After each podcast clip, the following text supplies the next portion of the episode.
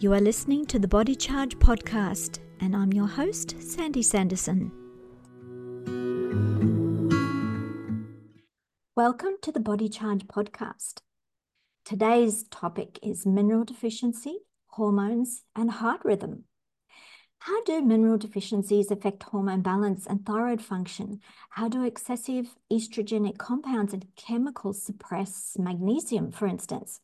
How is it related to excessive weight gain, hypothyroidism, chronic fatigue, and metabolic syndrome?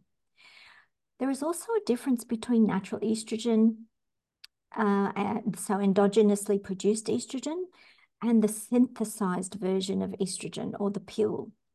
Um, and they can affect the body differently. For instance, the pill can um, make you get symptoms of magnesium deficiency, which is actually what happened to me in my previous life before magnesium. My special guest today is Falyn Morningstar, a functional diagnostic nutrition practitioner who graduated with a master's degree from Penn State in the area of environmental engineering. Her research paper is centered around minerals in the environment and how they interplay in the body. Falyn's health journey struggling with digestive discomfort, insomnia, fatigue, hair loss, muscle soreness, irregular menstrual cycles, and emotional eating motivated her to find the solutions. Now she specializes in women's health issues. So, welcome, Falyn. Lovely to have you on the Body Charge podcast today. Thank you so much for having me, Sandy. It's a pleasure to be here. My first question is What kind of symptoms are associated with the mineral deficiencies, the most common ones, particularly for women in their for their hormone balance? Uh, and can you describe your personal journey or give some examples of this? Absolutely. This is a great question. When we think of mineral imbalances, the symptoms, we can think of brain fog, we can think of poor sleep, um, fatigue definitely being a heavy one that I see, and even fertility, like infertility um, concerns. So it is minerals really run the show, in my opinion, at least, and in the research that I've done. And to give some examples of specific minerals, let's look at zinc. So, zinc is one that really supports estrogen's role as well as progesterone. And so it helps their balance. And we know that these two hormones are essential for women's health, right? Progesterone helping to maintain a healthy pregnancy, estrogen supporting that reproductive health as well. Yes. So, even the mineral zinc, like if you are low in it, we could have some impairment in our reproductive health. And also skin, muscle, bone, skin, yeah. the whole integumentary system relies on, mag- on, on both zinc and magnesium, but uh, yeah. zinc is often used also in products that protect the skin barrier um, yeah. and, and sunscreens as well. So, True. so it's very important. I'd say probably the second most important mineral to the body. Um, yeah according to quite a number of researchers into minerals. Um, and today we don't really get enough of those important minerals to support a healthy, optimal uh, lifestyle. And, and our health and well-being tends to suffer. We get overloaded and then we don't have enough resources to recover from that mm-hmm. overload. Yeah. Yeah, absolutely. Same thing with um, potassium with selenium these are all very important as well even iodine for thyroid health. So a lot of women are experiencing this fatigue and they're experiencing this weight gain and it's might be as simple or it's still complex but might be as simple as having low potassium because the potassium cannot get into the cell. The thyroid hormone itself cannot function and we know that thyroid hormone is extremely important mm-hmm. for metabolism for our gut health. So we see how these just minor minerals need to be imbalanced to help our whole system function. And yes, so you, you, mentioned potassium, that's also really important. The, the most abundant mineral found inside cells together with magnesium is potassium. And magnesium, researchers have found its activity to charge the cell membrane helps potassium stay inside. And when we don't have enough magnesium, the channels get looser, the membrane loses integrity, and too much calcium flows out. So the cell loses it, leaks. And then if you leak and lose your, your potassium, that affects the heart rhythm. So it's all like a chain of events, isn't it? Like a domino effect. Yes, absolutely. And certainly potassium really helps our insulin sensitivity. So when we don't have enough, it's very common to have that imbalance of blood sugar. Yes, because then the body doesn't get enough oxygen for the um, metabolism for mitochondria to make ATP, electrical energy, and then it has to go to anaerobic uh, production, which is the sugar cycle. And that produces so much more acid in the body. This, this, so the acidosis then goes up. It's harder to keep your pH in balance. So there, it's such an interconnected web, isn't it? And that then affects your hormones. Hormones are proteins. So how do you make the proteins? How do you manufacture any proteins like collagen, hormones, um, enzymes are proteins. They all need the minerals, right? Exactly. Yeah. I've even heard with magnesium, I've heard upwards of 42% of our enzymatic processes are magnesium dependent, which is maybe like over 3,700, I believe. Um, that's, that's the interaction because it's a cofactor. But yeah. even to make any protein in the body, you have to have magnesium present yeah. in the production of proteins itself to join those amino acids together and make our own endogenous proteins. We have to have enough magnesium. And if we don't, then the body's still trying to do it and it's getting somewhere in part, but not optimally, you know. And so it's like, I think, a computer running on safe mode. It's sort of yes. working, but we, we don't get all the full function, do we? Yes. I think you know, magnesium burn rate is a thing when we're in very much high stress mode. We are burning through more minerals. So it's almost like we need to accept the fact that we are always going to have stress, right? And how can we support ourselves in managing that stress and getting in more minerals through food and through supplementation? Now, it's it's interesting um, the hormone balance thing because when hormones are out of whack, it can affect how the brain works, how you digest food. It can affect your gut health. It's a bit, for me, like a chicken and egg thing. So one feedback loop affects the other. So then you accumulate maybe some bad bugs in the gut that then affect how the brain works and your your handling of stress, the whole central nervous system. And then when that feels more stress, you move more into that um, acidic sugar burning cycle which produces more acids, which makes us feel even worse and more stressed. And the more stress you have, the more your kidneys pee out magnesium. so it's a downward spiral.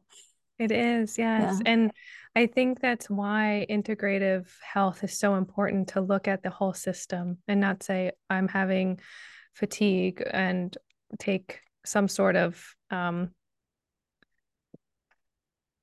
being labeled as having adrenal fatigue, let's say, or being labeled as having um, IBS and having like that diagnosis rather than looking at the whole system of like why is that actually happening? What in your life is is occurring for those minerals to be deficient? I don't think that minerals are really looked at much in western side and i think we as holistic practitioners or we as like functional health practitioners i think it's very important to continue to look at the whole system and realize how important these minerals are to our heartbeat to our digestive function to our liver detoxifying etc it's hugely important because as you would know we are mostly made up of water water molecules and that water works best when it can conduct electrical energy so as a conductor, it needs electrolytes in the water of every cell of the body. And so when people get things like, you know, um, infections, uh, inflammations, uh, sepsis, it's always some kind of pollution event, isn't it, that, that piles up and that can't be, it's not eliminated very well. And that pollution then starts to break down tissue because it's acidic. And, and so uh, from the practitioners that I deal with a lot, you know, we, that, you know, we deal with using Elektra Magnesium transdermally. Um, overall, the overarching uh, feeling is that they're always working to detox. It doesn't really matter what the label is. As you said, there's many labels, many labels. Always the branches go back to the same trunk of the tree and that in that something's gone wrong with the detox, something's gone wrong with metabolism and energy production. And so teasing that out and working that out on an individual level is the, is the task really, isn't it? Not a matter of, as you said, covering it up, putting a band-aid on or taking an aspirin. It's all those yeah. techniques are uh, techniques of suppression, but don't really address the issue that caused the problem, do they? Yeah. Yeah. And I think you know, you didn't get that way in a week or a day and it's not going to solve itself in that period of time too. It's it, i think it's about this constant gentle support to come back into balance and i think i know when i first started my journey it was almost like i was just trying and trying to heal myself right? Because i just wanted to feel better.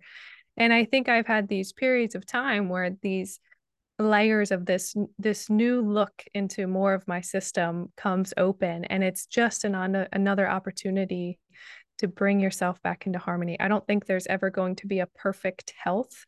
I think it is just because of, honestly the environment that we are living in today and i think it's just a matter of, very challenging. My mm-hmm. gosh. Yeah so it's just a matter of you know continuing on the journey picking yourself up and moving on just one step at a time, day by day, helping to bring your system back into balance over and over and over again. And also with the conviction that there is never a problem you can't solve if you stick with it, if you keep searching for the answers, they come, they come because everything exists out there. And when we feel like really low and there's no solution and no way out, that's an illusion. That's just because we can't see where the open door is. But if we stick with it and we're persistent, we find that open door, right? We find the right practitioner, the right solution, the right strategy, the right thing to do. Um, and it's a matter, I think, of relating to other people as well and going to find the help that you need. If you need some help, you're not getting it perhaps maybe from the doctor that you have been going to, just know that there are other practitioners out there. Get a second or a third opinion. Just keep looking, keep searching, keep learning. So that's yeah. what the journey is about, isn't it? Learning. Absolutely. Yes. And I think it's great to look for practitioners and, and supportive people because I think we are here to help heal each other so we can continue to to rise up. But I also think it takes a good amount of doing your own due diligence and being your own health detective in your journey because you are your best advocate. Yeah. Yes, that's true. It's taking responsibility. Uh, right. and a lot of, I think, soul searching and introspection is involved to really understand who you are, where you came from, what might be um, programs and, and that were lodged when you were a child, you know, that are still running in the background that don't make any sense, no logical sense, but they're emotional traumas that may have happened. You don't even remember what they were. Uh, mm. It's a, it's a matter of like uh, uncovering the real you, peeling back the layers that may have come over the top from the environment, from media, from other people, from, you know, false ideas or paradigms. Um, because to be connected with others. I think the impetus, you know, when we're teenagers is to follow the peers and do what, you know, we ex- we think others expect us to do and be like them and but we, but we can't copy others. It's the wrong pathway. It's important to understand them and know who they are, but it's also important to know that you are different for a good reason. There's everyone is unique. There is no person in the whole world just like you. I think that's quite magical, that concept itself. And, mm-hmm. and when you know that, you then you start to find your own integrity, your own individuality, and feel good about it, and build build the positives, build the gifts that that uh, you're given, um, and then you you can produce more, do more, be more effective in your environment it's a bit hard though, because that's very a mental thing. And sometimes we're physically depleted. So as you said, we need that holistic approach to work from both ends towards the middle. So mind and body together to achieve yeah. that balance. So um, I have, uh, I wanted to ask a special question about um, PCOS, a polycystic ovary syndrome apparently, because a friend of mine has it, and about 10% of women they've found so far, roughly, have this condition, which gives you a little bit more testosterone in the mix. And they've been able to tie it to certain uh, series of genes. Um, so when someone discovers they have this, and it's really hard to find out apparently, because some of the symptoms just overlap with so many other conditions. Um, until they're trying to have a child and check out their fertility, they don't really go deep enough into getting a diagnosis like that. Do you, do you have experience in that particular area? PCOS is not necessarily my niche. I do know that um, I had a friend as well who had it, and she had a huge difficulty trying to get pregnant. She ended up having to go through IVF um, treatment and successfully um, had they had a, a, child. However, I think PCOS. I, I honestly think sometimes diagnoses put us in a box, and then we're like, "This is who I am. This is I have this PCOS," and it's almost limiting if we allow it to be.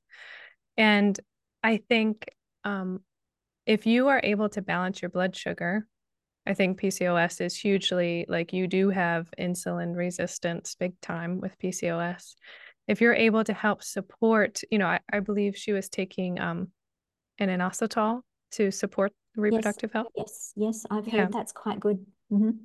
Yeah. And I, I think there were a lot of other lifestyle shifts that she could have made to support that, um, to support her uh, fertility journey. However, I think PCOS, I've heard from another person that I know who had it that she had a lot of trauma in her womb space. And so when she started to explore that area and move energy around and certainly shift her lifestyle, this um, these symptoms of PCOS kind of dissolved. Wow. And so it it's That's amazing. really magical. Yeah, it, it, it can be very magical if you continue to expand yourself and not allow that label to hinder you. But I think sometimes it is helpful because it's like a a great direction to well, learn more about. You, you, know what to compensate with. You yeah. For instance, me, for instance, I have the hypothyroid condition. I, I discovered that through uh, my own health crisis many years ago. And I realized that for me to be normal and functional, where I feel really good, I need three times the recommended amount of magnesium. So we're all so different. And it's a matter of just learning about your own, um, you know, who you are and what you need to be well to get that equilibrium, to get that nice balance. And it's exactly. different for everyone. Yes, I totally agree. I myself need a lot of magnesium as well because um, I do have thyroid challenges. And um, I think one person can take one cap of of magnesium and they have a very intense bowel movement, while another person can take, you know, seven, they can work up to 700 milligrams yep. and they're totally fine. and it's so the same I, with vitamin C as well. Yes, yes, yeah. So I know when tolerance I, is an issue with a lot of people. Yeah, yeah. why we went transdermal. nice. Okay. You can bypass yeah. that system altogether. Yeah, and I with my clients, I really every single supplement that I might recommend, we do slowly titrate up because some people are just much more sensitive. Yes. Yeah, yeah. very, very good. And going back to the issue of um, labeling and not being caught in a box, um, I think people have an idea that genetics is, is a concrete box. And when you get um, an assessment or analysis or testing done, then that's it and you're you're stuck in there. But Bruce Lipton, who did a lot of research into it, said, well, no, there are many different dials and settings in those genes. And the genes are responsive to environment. So it depends on your environmental conditions and you can move, move the dial a bit further on. You can change how you express those genes simply by changing your lifestyle, your environment, what you put into your body, who you're exposed to, you know, reducing your stresses. Um, uh, so many things come to play, but yeah. that can can help significantly so we don't have to stay in that concrete box, right? Exactly. Yeah. So I think if, even in my own even in my own health journey, I've, you know, my family has a history of some cancer and type 2 diabetes and honestly, I'm kind of like the black sheep of the family. I think just I took health to a totally another too. level. Black sheep. yeah. It's not, almost like we had to do that. my my my motto has always been not this little black duck. yeah, I love that. exactly. And it's like we are um picking up some of the lost pieces that our family has has given us and we're taking a totally different turn because honestly we need to you shared you have thyroid um, concerns and same with myself it's like these symptoms came uh, for me at an early age 26 and i thought i was dying you know from all of these health yeah. symptoms that continued to pile on and i'm like i don't understand how you guys didn't get like this you know and so you yeah. you have to make that hard decision and well, some people can take a lot more than others. You know, I have to be very careful with my diet, what foods I combine so that I can digest it properly. Uh, other mm-hmm. people can just throw anything in there and eat it and they're fine. And nothing, you know, they they have no digestive issues. I'm really yeah, admire that. but, yeah, yeah. But, but you know, I, I've recognized I'm different and I just have to do different things. And it is the way it is, right? Yeah. I, I it's a continuous acceptance of self. well, it helps you move forward because when you accept it, then you get strength because in that acceptance, you know how to do it better. And that's empowering. And when you become empowered, you you nothing holds you back. You you have no disabilities except yeah. the one your mind creates, right?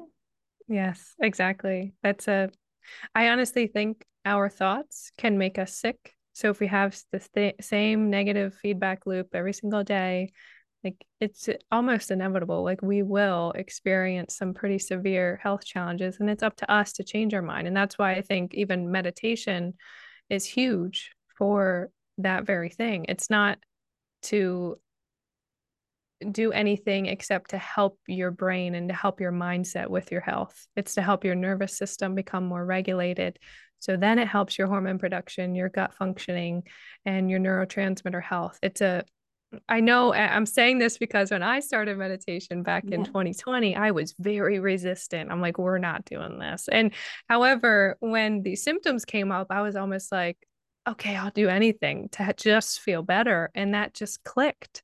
After about a week of creating this habit, I'm like, okay, there's something to this. So you know what's happening by by learning those techniques, you're um, uh, creating a safe space, a calm space for your body to do its own thing, which it can't heal and repair or even detox if the adrenaline's always pumping. If you're feeling constant anxiety and stress, the adrenaline is always pushing out. And while that's happening, you're not healing, repairing, or detoxing.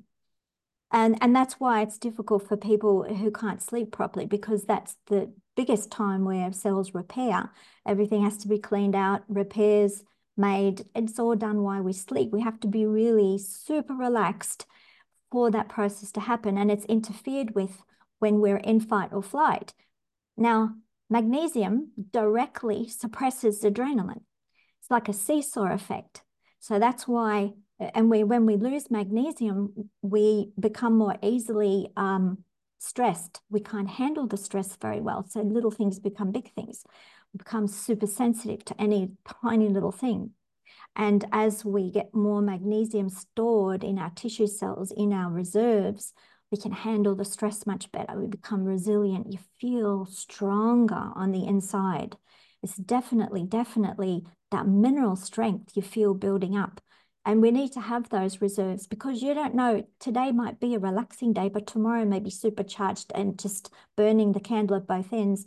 So you need extra reserves more than what you would be consuming for that day. That's why cells store minerals for just in case, you know, we need those reserves.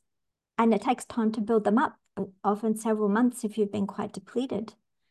Is Absolutely. that been in your experience with the people that you help? It takes quite a, you know, a fair bit of time to rebuild. It does. It, it does. And I, I think sometimes we just want that quick fix. And it's almost like this is just, you know, again, you didn't get like this in in a week or so. It's going to take a lot of time. And I've noticed that even within myself, you know, I've done um, some mineral status like blood testing as far as magnesium and um, the hair tissue mineral analysis Yes. And so it, it's been quite some time for my minerals to slowly creep up and creep up um, because I didn't realize how depleted they were getting before all of those compounding symptoms came up to the forefront that I needed to actually do something with my health. That's so right. it does take time. Yeah. By the time you get symptoms, it's like can be quite, you know, severe. Yeah, absolutely. It, it symptoms are the very last thing to show up.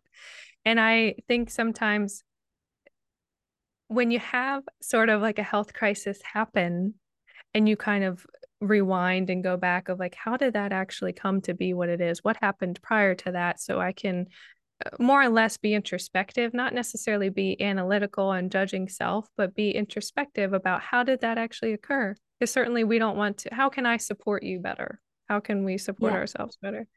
And i think it's that introspective time like going back to the meditation and actually having space to feel safe in our own body because when we have those big things that happen, we don't feel safe in our body. And it takes time to build that relationship again, to come back into harmony again, to regulate our cortisol again. And um, I think I see that with clients a lot when. It, yeah, it reminds me of um, uh, growing a baby in your womb your body needs to be very relaxed and calm, but it makes you want to sleep a lot because it's building up reserves. You've got to feed this new child growing, and you can't be rushing around like like a maniac, you know, on full speed on the treadmill. It's not good for you or the baby, and uh, all that stress um, has an effect on the child as well. So, so um, women, I think, need to be very aware of you know, not only their hormone balance, um, but you know, their activity in life, the balance in the lifestyle as well. Is am I behaving the right way? Am I behaving in a way which supports the growing of my new child? And because you want it to be safe and secure, you want it to feel loved, that little person inside. So um, it's very important, I think, your work that you're doing with women, um, because preparing to have a child is just as important. It's getting your body ready to to be fertile and to carry that child and to make sure that that child has the best resources for yeah. for a healthy birth and a healthy life. Yeah. So when and I think sometimes yep. go ahead. I, I was gonna say I, I think sometimes I know this was was my case and some of my clients have been on a form of contraceptive at some point in their life. And typically it's the hormonal birth control pill. And that very much interacts with our hormones, right? It disconnects our brain with our ovaries. It um, depletes our B vitamins, our magnesium. It impacts our liver function. And I think if a lot of ladies have been on this for five plus years, like maybe even 10 years, I know myself, it was a decade and such a critical time for women's reproductive health because typically it starts at 16 18 relatively in that time frame and i i don't think that we are gentle enough with ourselves when we get off of that because it's it's almost like this thought of i'm going to stop this this birth control pill now in january because i'm ready to have a child and then maybe say march or april comes around and we're trying to get pregnant and it just sometimes it doesn't work and yeah, yeah it got used to that that system and it's yeah. hard to shift I don't know how people can stay on it for years. In the in my past, I could not tolerate more than three months of the pill before yeah. my heart went into dysarrhythmia, irregular heartbeats, um, yeah. because it was so depleting my magnesium levels. Because with the thyroid issue, you don't have much margin of error. You don't have much to play with. Um, so you have to be very, very careful of the pill or similar medications that are heavily estrogen based yeah. So, so I've been very wary ever since then. Um, and I was lucky that my husband at the time got his, his uh, you know what do you call it, vasectomy done. Yeah. then I to be on. I knew what you're. I knew where you were going. yeah. I I was um much healthier after that. Um, just coming off that type of medication. Yeah, yeah. So you have mm-hmm. to have a good assessment and you have to have a good practitioner to help you work it out. So if people want to yeah. connect with you or find out more about what you do, where should they go? So within the, I pretty sure within the time that this comes out, you can go to www.falynmorningstar.com. You can feel free to send me an email at discover at falynmorningstar.com. Instagram is another wonderful place I'm usually always on, and that is at Falyn Morningstar. Wonderful. And thank you so much for being on the Body Charge podcast. Thank you so much for having me. It was a pleasure. Bye bye. I hope you liked this conversation and will share it with others. Hear more from Body Charge on iTunes, Spotify, Stitcher, and wherever you get your podcasts. Subscribe to our newsletter to get updates on blogs, podcasts, videos, and magnesium special offers at elektramagnesium.com.au. Relax, recharge, and recover.